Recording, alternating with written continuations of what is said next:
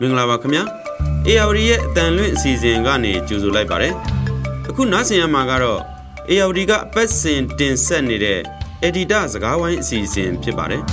ဒီတစ်ပတ်မှာတော့ Standard Army လားအကျန်းဖတ် Army လားဆိုတဲ့ခေါင်းစဉ်နဲ့ကျွန်တော်တို့ဆွေးနွေးသုံးသပ်သွားကြမှာဖြစ်ပါတယ်ကျွန်တော်ကတော့ ARD မြန်မာပိုင်းသတင်းတောက်ချုပ်ကြောက်ခပါကျွန်တော်နဲ့အတူတူဆွေးနွေးမဲ့သူကတော့ ARD ရဲ့ Editor ကျုပ်ကွန်စော်ဖြစ်ပါတယ်ကွန်စော်မင်္ဂလာပါ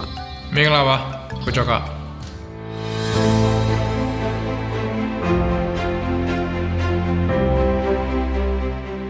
မြန်မာနိုင်ငံထဲမှာတော့ဟလာစစ်တပ်က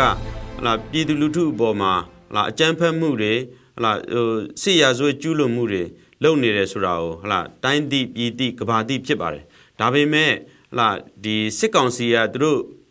ထုတ်ပြန်တဲ့အခါမှာတော့ဒါအကြမ်းဖက်မှုတွေကိုအာရှင်းလင်းတာအာဟိုလှုပ်ဆောင်ဟိုနာဖယ်ရှားတာဆိုပြီးတော့ပြောဆိုနေတာတွေကျွန်တော်တွေ့ရပါတယ်ဆိုတော့ဒါနဲ့ပတ်သက်ပြီးဟိုဆွေးနွေးပေးစေချင်တာ သူတို့ပြောသလိုဟလာဒီဟိုအကြမ်းဖက်မှုတွေကိုအဲရှင်းလင်းနေနေတာလာခုနစစ်တပ်ကရောဟလာခုနဟိုခုနပြောခဲ့သလိုပေါ့ standard army လားအကြမ်းဖက် army လားပေါ့ဆိုတော့ဒါနဲ့ပတ်သက်ပြီးရင်စဆွေးနွေးပါအောင်ကွာကျွန်တော်တို့မိကုန်းကိုသဘောကျတာကတော့ standard army လားအကြမ်းဖက် army လားပေါ့နော်ဆိုတော့ဒီနေ့လက်ရှိနှစ်နှစ်အတွင်းမှာမြင်ခဲ့ရတာတော့ အကြမ်းဖက်စစ်တပ်တစ်ခုအနေနဲ့ကျွန်တော်တို့အသွင်ပြုံမြင်ရတာဖြစ်တယ်။အေးမိကုန်းမဖြစ်ခင်ကျွန်တော်ပြောချင်တာပါလဲဆိုတော့ကျွန်တော်တို့ဒီတစ်ပတ်မှာမက်လာ2ရက်နေ့တောင်သူလယ်သမားနေ့ဆိုပြီးကျွန်တော်တို့ကျင်းပခဲ့တာရှိပါတယ်။နှစ်ပေါင်း60ကျော်ပါပြီ။တကယ်ကတော့အဲ့ဒီမှာဗိုလ်ချုပ်ကြီးနေဝင်ကနေပြီးတော့1962ခုနှစ်မှာအာဏာသိမ်းခဲ့တာဖြစ်တယ်။အဲ့အာဏာသိမ်းခဲ့တဲ့အချိန်ကနေစပြီးတော့ဒီနေ့ဒီချိန်ဒီတိုင်းပြည်ကြောက်ထဲကိုကြားခဲ့တယ်လို့ကျွန်တော်တို့ပြောလို့ရတယ်။အဲ့တော့ကျွန်တော်ဘာလို့ပြန်ဖော်ပြီးပြောလဲဆိုတော့တောင်သူလယ်သမားတွေဆိုတာမြန်မာပြည်ရဲ့ကျေးဇူးရှင်တွေ ထမင်းရှင်တွေလို့ကျွန်တော်တို့မြန်မာပြည်သူပြည်သားအများစုကယုံကြည်ကြတာဖြစ်တယ်ကျွန်တော်တို့အဲ့လိုပဲသင်ယူခဲ့ရတာရှိပါတယ်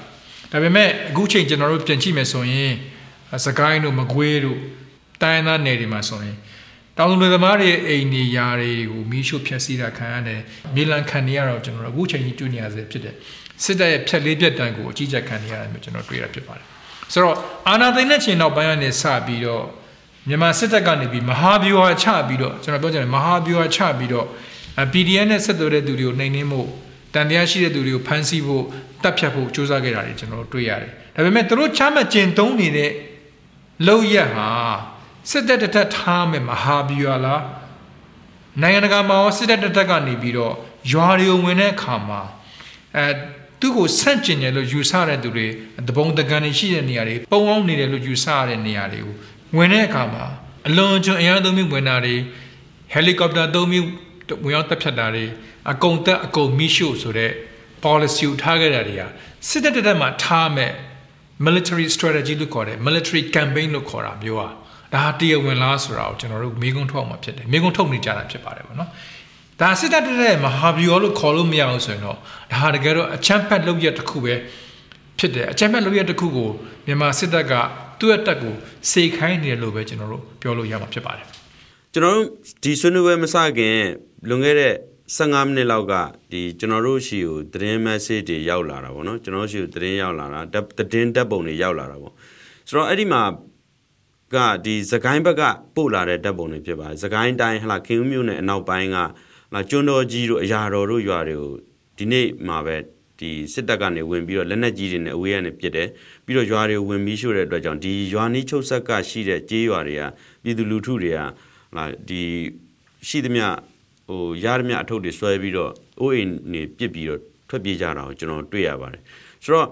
ဒီသခိုင်းမှာခုနကွန်စော်ပြောသလို ဟလာစစ်တပ်ကထားလိုက်တဲ့အကုံတက်အကုံမီးရှို့မှုဆိုတာအခုတောက်လျှောက်လှုပ်လာတယ်တချို့တွေပြီးခဲ့တဲ့ဘက်ကဆိုအိမ်မှာကြံပြီးမပြေးနိုင်တဲ့အသက်80ကျော်ဖွားတီလာရှင်တူဆိုရင်လည်းပြစ်တက်ပြီးတော့မီးရှို့သွားတယ်ပေါ့နော်ဒါကြောင့်ပြည်သူလူထုတွေကစစ်ကြောင်ထိုးလာပြီဆိုလို့ရှိရင်ရွာတွေမှာမနေရတော့ဘူးအခုလိုမျိုးဒီနေ့လိုမျိုးပေါ့နော်ဟလာဒီအိုးအိမ်တွေပြစ်ပြီးတော့ကလေးတွေလက်ဆွဲပြီးကစင်းကလေးကပြေးကြတဲ့အခြေအနေတွေရှိရဆိုတော့ခုနပြောတဲ့လာဒီစစ်တပ်ရဲ့လောက်ရဟာအကြမ်းဖက်တဲ့လမ်းစဉ်ဖြစ်နေတာလား ဟာလားသူတို့ပြောတဲ့ standard army ကိုသွားနေတာလားပေါ့စစ်တီတော်ကျင့်ဝတ်တွေကိုပြန်ကြည့်မယ်ဆိုလို့ရှိရင်တော့ပြည်သူလူထုပေါ်မှာကျင့်ရမယ်ဟိုအရာတွေနဲ့ကြည့်ရင်တော့အခုလက်ရှိချင်းနေလုံးဝပြောင်းပြန်ဖြစ်နေပါတယ်ဆိုတော့ဒါနဲ့ပတ်သက်ပြီးဆွေးနွေးပြပါအောင်ကောကျွန်တော်ပြောလို့ရတာတခုကတော့ဒီလိုမျိုးစစ်တပ်ကနေအချမ်းဖက်လုပ်ရတဲ့လုပ်ခဲ့တာတိုင်းရင်းသားနယ်တွေမှာလွန်ခဲ့တဲ့နှစ်ပေါင်း30 40တွေကလုပ်ခဲ့တယ်ဆိုတာပဲဖြစ်ပါတယ်ဒီနေ့ခေတ်မှာတော့ကျွန်တော်တို့ရဲ့သတင်းရဲ့သတင်းရဲ့စစ်စစ်မှုအရှိန်ဟုန်ကြောင့်ကျွန်တော်တို့ဒီနေ့စကိုင်းမှာဘာဖြစ်နေလဲ ခေဦးမှာဘာဖြစ်နေလဲရေးမမိန်မှာဘာဖြစ်နေလဲဆိုတဲ့သတင်းတွေကိုကျွန်တော်တို့ကျွန်တော်အချိန်နဲ့တပြေးညီရရှိနေတာဖြစ်တယ်ပေါ့နော်ဒါပေမဲ့ဒါဝဲကျွန်တော်ပြောချင်တာကစကိုင်းနဲ့အထက်ပိုင်းမှာကချင်ပြည်နဲ့နှီးစက်တဲ့မြို့နယ်တွေရွာတွေအကုန်လုံးမှာဒီရပိုင်းအတွင်းမှာမီးလောင်တိုက်သွင်းတာတွေမီးလောင်တိုက်သွင်းတာခံနေရတဲ့တဲ့တွေကိုကျွန်တော်တို့နေ့စဉ်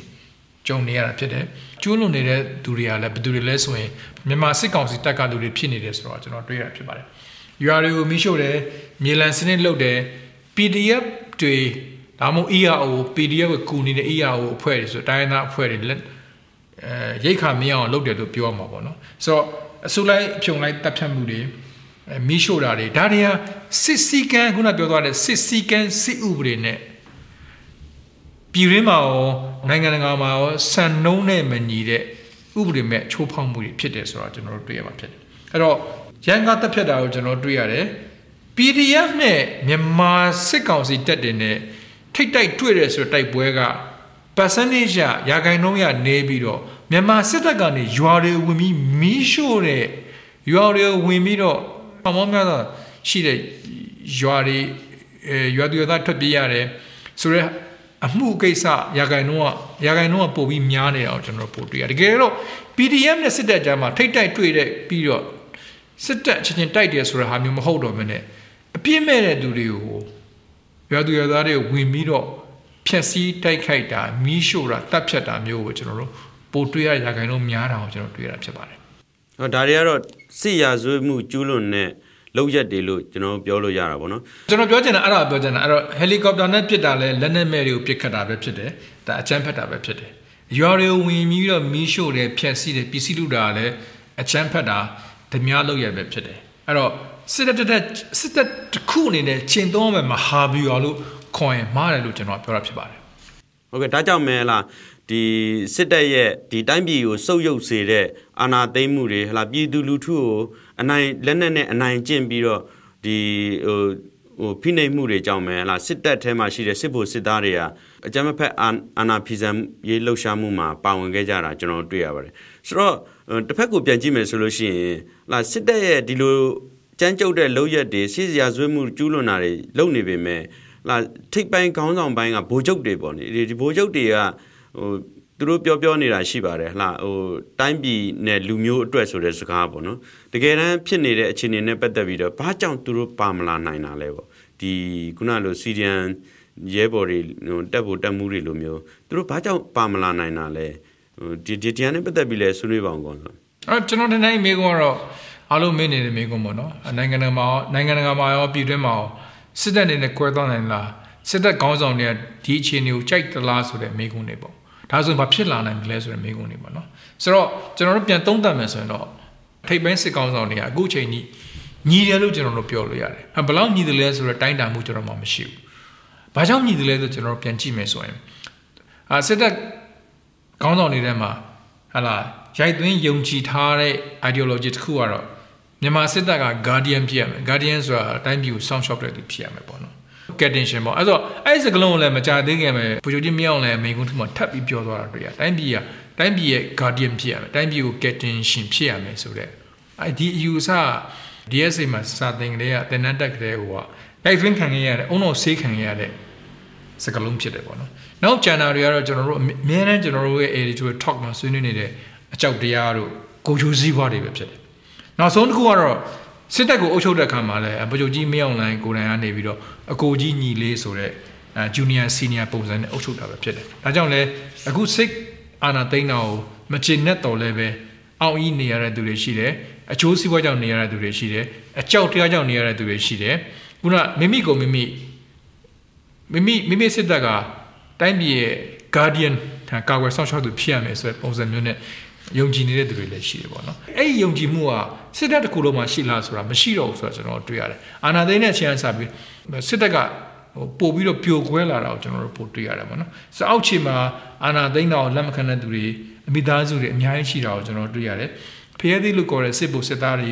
ထောင်ထဲရှိပြီးစစ်တပ်ထဲမှာရှိခဲ့တယ်အခုထိလည်းအဲလှုပ်ရှားနေစေဖြစ်တယ် ပြည်ပမှာရောက်နေတဲ့သူတွေနေဆက်မှာရောက်နေတဲ့သူတွေ PDF တွေ ER တွေအဖွဲ့အစည်း ER ကိုအဖွဲ့အစည်းတွေနဲ့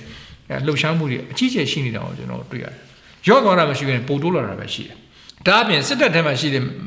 မညီမျှမှုတွေဖိနှိပ်မှုတွေကြောင့်အတက်ထဲမှာတက်ပြေးတွေပုံများလာတယ်။အတိုက်ခံတွေနဲ့ပူပေါင်းသူတွေပုံများလာတယ်။အဲ့ဒါကိုကျွန်တော်တွေ့ရတယ်။ဆိုတော့စစ်တပ်ကဒီရေရှည်မှာဒီပုံနှန်းဆက်သွားရင်ဆက်သွားရင်တွားလို့မရဘူးလို့ကျွန်တော်တို့ ပြောလို့ရတယ်ပေါ့နော်ကျွန်တော်ပြောချင်နေတာဒီစစ်တပ်ကို unifying force unifying force ဆိုတာမြန်မာပြည်ကိုပြန်ပြီးတော့စီလုံးပေးနေတာဒီစစ်တပ်ပဲရှိတယ်ဆိုတဲ့အမြင်တွေပြည်တွင်းမှာအောင်ပြည်ပမှာအောင်ရှိနေတာတွေ့ရတယ်အဲ့ဒါကိုမမှန်ဘူးလို့ပြောမဲ့သူတွေကတော့ဒီစစ်ကောင်စီကိုစန့်ကျင်နေတဲ့အတိုက်ခံအုပ်စုတွေပဲလို့ကျွန်တော်တို့ထင်တယ်အခုနားဆင်နေရတာကတော့ ARD သတင်းဌာနကတင်ဆက်နေတဲ့ editor စကားဝိုင်းအစီအစဉ်ဖြစ်ပါတယ် လက်ရှိချိန်တွေကိုကြည့်မယ်ဆိုလို့ရှိရင်ဟလာအာနာသိန်းစစ်အုပ်စုရဲ့အကြမ်းဖက်လုပ်ရက်တွေကိုဟလာတိုင်းပြည်ပြည်ကဘာတိတိကြပြီးသားဖြစ်ပါတယ်ဒါပေမဲ့အခုမြန်မာနိုင်ငံထဲမှာဖြစ်နေတဲ့အခြေအနေတွေအပေါ်မှာဟလာအိန္ဒိချင်းနိုင်ငံတွေအပါအဝင်ဟိုကမ္ဘာနိုင်ငံတွေကလက်ပိုက်ကြည့်နေတယ်လို့ဖြစ်မနေဘူးလားဆိုတော့မေးခွန်းတွေကျွန်တော်တို့တွေ့မြင်နေရပါတယ်ဆိုတော့ ဟိုတစ်ဖက်ကိုကြည့်မယ်ဆိုလို့ရှိရင်လည်းဟလာဒီမြန်မာနိုင်ငံထဲမှာစစ်တပ်ကမီးရှို့လို့မီးလောင်တိုက်တွင်းလို့ဟလာလက်နက်ကြီးတွေနဲ့ဒီနေ့လိုပဲပြစ်လို့ထွက်ပြေးနေရတဲ့သူတွေအိုးမဲ့အိမ်မဲ့ဖြစ်နေရတဲ့သူတွေစာမတင်ရတော့တဲ့ကလေးတွေအများကြီးဖြစ်နေတယ်ဒီလိုကလေးတွေနဲ့ဟလာဒီစာရေးစာခက်ခဲဖြစ်နေတဲ့သူတွေအတွက်ကိုတောင်မှပဲဟလာစားနေရိတ်ကထောက်ပံ့ရေးကိစ္စကိုဒီနိုင်ငံတကာအဖွဲ့အစည်းတွေကမစွမ်းဆောင်နိုင်တဲ့အခြေအနေမျိုးဖြစ်နေပါတယ်ဆိုတော့ဒီဟာက အားလုံးမေးနေတဲ့မေးခွန်းထုတ်တယ်လို့မျိုးပေါ့နော်ဒီလက်ပိုက်ကြည့်နေလို့မျိုးဖြစ်မနေဘူးလားဆိုတော့အတိတ်ပဲပေါ့ဒီတရားနဲ့ပတ်သက်ပြီးလဲဆွေးနွေးပြပါအောင်ကောနော်အဲ့လိုဆိုရင်ကျွန်တော်တို့စကိုင်းမှာဆိုရင်အခုဖြစ်နေတဲ့အဲအကြမ်းဖက်မှုတွေကြောင့်အာထောင်နဲ့တောင်းနဲ့ချီတဲ့ထောင်နဲ့တောင်းနဲ့ချီတဲ့ရွာသူရွာသားတွေထွက်ပြေးခဲ့ရတာခုံလုံးကမဲ့ဖြစ်နေတာအများကြီးရှိပါတယ်။အိုးမဲ့အိမ်မဲ့ဖြစ်ခဲ့တာတွေအာတောင်းကန်သိန်းကန်ရှိသွားပြီဖြစ်ပါတယ်။အဲ့ဒီနေရာတွေကိုအခုချိန်ထိ humanitarian assistance လို့ခေါ်တဲ့ လူသားချင်းဆိုင်ရာအကူအညီထောက်ပံ့နေကိုမရရှိသေးတာတွေ့ရတယ်။မြန်မာစစ်ကောင်စီမှသတင်းစာတွေကိုကြည့်မယ်ဆိုရင်တော့အဲ UN agency ကသူတွေနေပြီးတော့တွားပြီးတော့တွေ့ဆုံမှုတွေဆွေးနွေးမှုတွေရှိတာတွေ့ရတော့လည်းပဲတကယ်တကယ်တော့မြေပြင်မှာသူတို့လိုအပ်နေတဲ့ပြည်သူတွေလိုအပ်နေတဲ့အကူအညီထောက်ပံ့နေရအခုချိန်ထိမရရှိသေးတာကိုတွေ့ရတယ်။ဒါဟာ UN agency တွေရဲ့တကယ်ကို failure လို့ခေါ်တဲ့ကြာရှုံးမှုတစ်ခုလို့ကျွန်တော်တို့သုံးသပ်လို့ရပါတယ် အဲ့တော့ခုနကကျွန်တော်ပြန်ပြောချင်တာ unifying force ဆိုတာပဲဖြစ်တယ်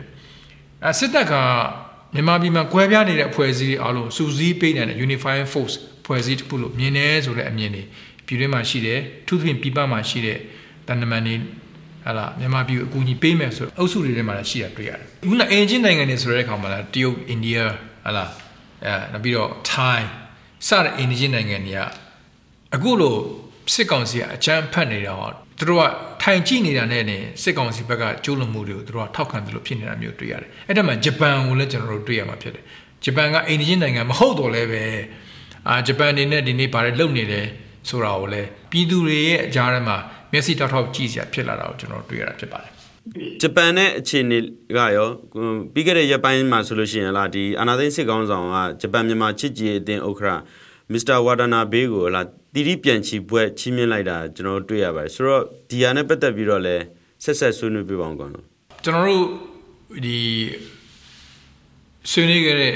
မငွေနှစ်နှစ်သုံးနှစ်ဒီမှာကြည့်ရင်ကျွန်တော်တို့ကတရုတ်ကိုကျွန်တော်တို့ပြောတာရှိတယ်ကျွန်တော်အိန္ဒိယကိုပြောတာရှိတယ်ပြီးတော့အခုအာနာသိမိနောက်ပိုင်းမှာအဲနာမည်ရလာတဲ့နာမည်စုံနဲ့ရလာတဲ့ပြောလို့ရတယ် ရုရှားပေါ့နော်ရုရှားရဲ့ဒီလက်နက်ထောက်ကထောက်ပံ့မှုတွေကျွန်တော်တို့ပြောကြပြောခဲ့ကြတာ focus လုပ်ခဲ့ကြရတယ်အများကြီးရှိပါတယ် editorial talk မှာပေါ့နော်ဒါပေမဲ့ကျွန်တော်တို့ဂျပန်ကိုကျွန်တော်တို့ပြောတာနေတယ်ဒါပေမဲ့ဂျပန်ဒီနေ့ဒီနေ့ဒီနေ့ဒီချိန်ဒီစီးပွားရေးရော ODA လို့ခေါ်တဲ့ဒီအကူအညီတွေပေးတဲ့ကိစ္စမှာရောဒါအပြင်အရေးကြီးတာကမြန်မာစစ်တပ်ကအရာရှိတွေကိုအခုချိန်ထိ ဂျပန်ခေါ်ပြီးတော့တင်နန်းနေပေးနေတဲ့ကိစ္စတွေမှာဂျပန်ဒီနေ့အထိအဲ့ဒါတွေ cancel လည်းမလုပ်ပါဘူးရက်တန့်ခြင်းလည်းမရှိပဲဆက်လုပ်နေတာကိုကျွန်တော်တွေ့ရတာဖြစ်ပါတယ်ဒါအပြင်ဝဒါနာဘီကိုတီတီပြန်ချီပွဲပေးတာမျိုးပေါ့ဒါမျိုးတွေကျွန်တော်တို့ပို့ပြီးတွေ့လာတာဖြစ်ပါတယ်ဒါအပြင်ဒီတိုင်းသားတွေနဲ့မြန်မာစစ်ကောင်စီကြားမှာငင်းငင်းရဖို့ဆိုပြီးတော့ဟလာ Nippon Foundation အဲအဲ့ဒါကိုဆက်ဆက်ကဝါတို့ကနေပြီးလုပ်နေတဲ့ကိစ္စတွေလုပ်ပေးနေတဲ့ကုညီပေးနေတဲ့ကိစ္စတွေလည်းကျွန်တော်တို့တွေ့ရတာဖြစ်ပါတယ် ဆိုတော့ကျွန်တော်ကတော့ခုနဝါဒနာဘေနဲ့ဗိုလ်ချုပ်ကြီးမင်းအောင်လှိုင်တွေ့ဆုံပွဲကိုကြည့်မယ်ဆိုရင်တော့ဖက်စစ်ဂျပန်နဲ့ဖက်စစ်ဗမာတွေရဲ့မာမိတ်လုပ်တဲ့အခမ်းအနားတစ်ခုလိုပဲကျွန်တော်ကတော့အလိုသွားပြီးတုံ့တက်မိတယ်ဆိုတော့ကျွန်တော်တို့အရင်တော့1940တုန်းကတော့ဂျပန်ကနေပြီးတော့မြန်မာပြည်ကိုလာပြီးရွှေစင်လွတ်လပ်ရေးဆိုတော့ကျွန်တော်တို့ပေးခဲ့တယ်အမြန်မာတွေကကြိုဆိုခဲ့ကြတယ်ဒါပေမဲ့3နှစ်လောက်အတွင်းမှာတော့ဖက်စစ်ဂျပန်တွေကိုမောင်းထုတ်အောင်ဆိုပြီးတော့မြန်မာတွေကမောင်းထုတ်ခဲ့တာကိုကျွန်တော်တို့တွေ့ရတာဖြစ်တယ် မြန်မာစစ်ဗိုလ်ချုပ်တွေကတော့ဂျပန်ကပေးတဲ့အကူအညီတွေအခုချိန်ထိဂုံယုံဝင်ကြွားစာနဲ့ပြောနေတော့ဖြစ်တယ်အရေးကြီးဆုံးမဟာမိတ်အနေနဲ့ပေါင်းနေတာကိုစီးယုံနေတာကိုကျွန်တော်တွေ့ရတယ်ပေါ့နော်ဒါမြန်မာလူမျိုးတွေရဲ့အမြင်မှာတော့ဒီနေ့ဒီနေ့တခြားမြင်လာတာတော့အခုလိုခုနကျွန်တော်တို့ပြောခဲ့တဲ့စစ်တပ်ကအချမ်းဖတ်စစ်တပ်လား standard စစ်တပ်လားဆိုတာအချမ်းဖတ် army လား standard army လားဆိုတဲ့ဆွေးနွေးချက်မှာတော့ကျွန်တော်ထင်တယ်မြန်မာစစ်တပ်ကဖက်စစ်အချမ်းဖတ်တဲ့ စစ်တပ်တစ်ခုအသွင်တစ်ခုပြောင်းသွားတာအပြင်အဲ့ဒီနေရာမှာလဲဖက်စစ်ဂျပန်နဲ့ဖက်စစ်ဗမာနဲ့ပေါင်းစည်းမှုတစ်ခုလားလို့ကျွန်တော်သုံးသပ်လို့ဖြစ်သွားတာမျိုးကျွန်တော်တွေ့ရတာဖြစ်ပါတယ်ဟုတ်ကဲ့ကွန်ဆိုကျေးဇူးတင်ပါတယ်ကျေးဇူးတင်ပါတယ်ကိုကျော်က